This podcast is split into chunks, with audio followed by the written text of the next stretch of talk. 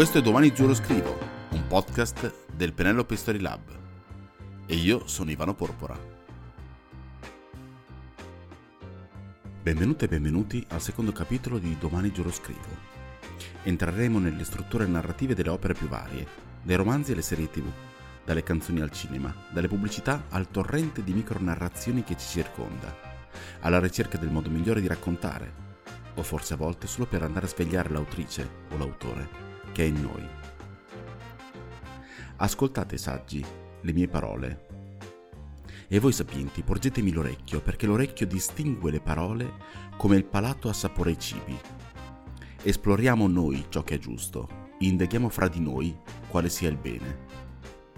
Questo è il secondo discorso di Eliu negli errori di Giobbe e oggi introdotti da queste belle parole del libro di Giobbe, in fin dei conti anche i sensi fanno parte dei ritratti, anzi viene da dire i ritratti non sono altro che una rappresentazione epidermica dei sensi, facciamo una passeggiata nel mondo del ritratto. Peripatos era la passeggiata ateniese e i peripatetici quegli studiosi afferenti alla scuola di Aristotele che si dice discorressero camminando. Lì sviluppavano l'amore per la sapienza, quella che oggi chiamiamo filosofia e che limitiamo alla filosofia, come se fosse un piccolo ramo dello scibile umano confinato in due ore settimanali al liceo. Ma allora includeva tutto. Che cos'è in fin dei conti ogni scienza e ogni amore, ogni religione, ogni rito, se non una presa di posizione intorno al mondo? È filosofia in sé, se ne sono convinto, se no non, non scriverei, anche il modo di stendere i panni, il ricordo di chi ce l'ha insegnato tanti anni fa, o il modo di fumare appoggiati all'inferiata del terrazzo, anche la letteratura, appunto, o la fotografia, appunto. Ogni romanzo è una domanda al mondo, cui solo l'inchiostro può rispondere. Lo è anche la deliziosa frase di Benavente, il premio Nobel spagnolo di esattamente un secolo fa. La cosa migliore del far l'amore è quando saliamo le scale. La cosa del camminare non si è poi persa. Anche oggi le nostre elucubrazioni spesso nascono proprio dalla costruzione logica del pensiero lungo la strada, direi proprio dal rapporto quasi meccanico che c'è fra un ingranaggio e l'altro, il, il pensiero da una parte e il cemento dall'altra il pensiero in moto, come se le suole delle nostre scarpe o gli pneumatici fossero direttamente connessi alla nostra mappa neuronale. E molte volte succede che per poter attingere ad alcuni pensieri dobbiamo poi proprio ritrovarci nei, nei luoghi o nei loci mentali nei quali li abbiamo lasciati. Il ritratto, se ci pensate, muove allo stesso modo. Il ritratto è l'interrogazione al mondo, non solo all'umanità, da parte del fotografo. Chiede dov'è finita una parte di me che non conosco e pone questa domanda inespressa a un volto. E il volto risponde. A proposito di, di luoghi e di ritratti, nel libro di Ferdinando Scianna, Lo specchio vuoto, l'edita La terza nel 2014, il primo capitolo è dedicato al ritratto. Stupisce questo nell'opera di Scianna, sono così tanti i ritratti che ha fatto di persone famose o ignote, di infimi della terra, simili anche nella posa agli animali, e di pesi massimi. Eppure tutte le volte sembra di assistere a una forma di geologia del ricordo, a una topografia dell'anima più che a una forma di testimonianza rettile di una pelle anche grazie alle sue descrizioni, tipiche di un intellettuale dello spirito oltre che della, della pupilla. Provate a leggere un altro bellissimo libro di Shanna, si chiama Il dolore vissuto, edizioni Le farfalle. Lì dice una frase che mi sono segnata, la leggo.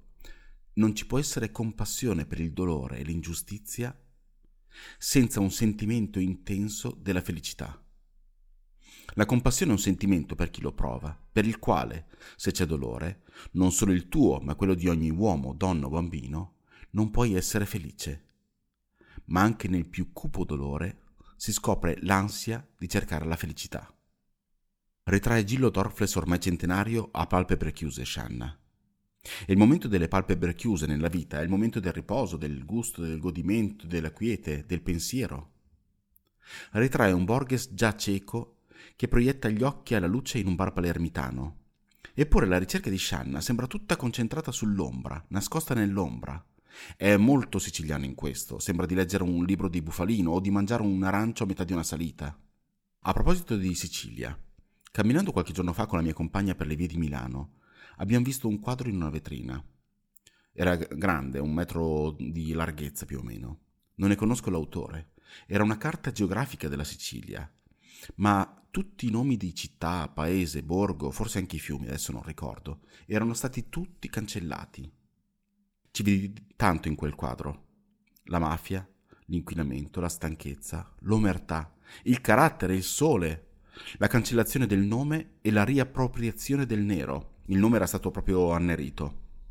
Tutto si rimpallava così tanto con le foto delle processioni di Shanna, o con le immagini delle miniere boliviane, o con un libro appunto di Bufalino di cui avremo occasione di parlare. Si chiama La luce e il lutto. Sempre parlando di ritratti, un ritratto di Greta Garbo, pertinente più di una foto, ce lo regala Roland Barthes nel suo libro Miti d'oggi.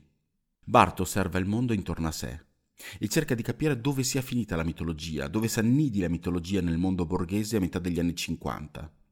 E dopo aver parlato di catch, quello che adesso sarebbe il wrestling, di plastica, di striptease, di Citroën, la trova nel volto di Greta Garbo, un volto desessualizzato, perché il sesso nel cinema è un uniforme e Greta Garbo quell'uniforme non la vuole indossare. Ma colpito nelle mie ricerche trovare la notizia che l'amore di Greta Garbo, non lo sapevo, o meglio di Greta Lovisa Gustafsson, era un amore omosessuale. Hollywood non avrebbe tollerato l'omosessualità e quindi non il suo amore per Mimi Pollack. E allora cosa fa la Garbo, maschera della Gustafsson? Decide di non partecipare al rito. Di prendere parte al banchetto, sì, ma senza mangiare. Di entrare nel luogo sacro del voyeurismo, il cinema, facendosi guardare nuda ma senza partecipare al meccanismo della seduzione. Mi vengono alla mente le parole di Anais Nin che con la seduzione ci gioca nel suo Il Delta di Venere. Dice, ma non era possibile.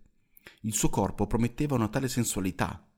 La pelle era così sensibile, la bocca così piena, era impossibile che non provasse niente. Ora l'accarezzava senza posa, come in un sogno, senza fretta, in attesa della scintilla che l'avrebbe infiammata. Parleremo ancora di Anais Nin. Infine, per chiudere la puntata sui ritratti, mi preme dire una cosa sul ritratto fotografico in sé, e lo farò confrontandolo con la forma fotografica che più in questi anni si è andata, si è andata affermando, sostituendosi all'autoritratto, il selfie. L'autoritratto clamorosi sono quelli di Francesca Woodman, che lasciò al mondo, oltre a quelli, un biglietto che amo sempre ricordare. Dice: Ho dei parametri e la mia vita a questo punto è paragonabile ai sedimenti di una vecchia tazza da caffè e vorrei piuttosto morire giovane, preservando ciò che è stato fatto, anziché cancellare confusamente tutte queste cose delicate. Provate a sentire come suonano alle labbra queste parole, tutte queste cose delicate. Adesso si capisce la, la citazione di Giobbe all'inizio. Qual è allora la differenza prima tra autoritratto e selfie? Il selfie non è una forma di autoindagine, almeno non nella forma più comune.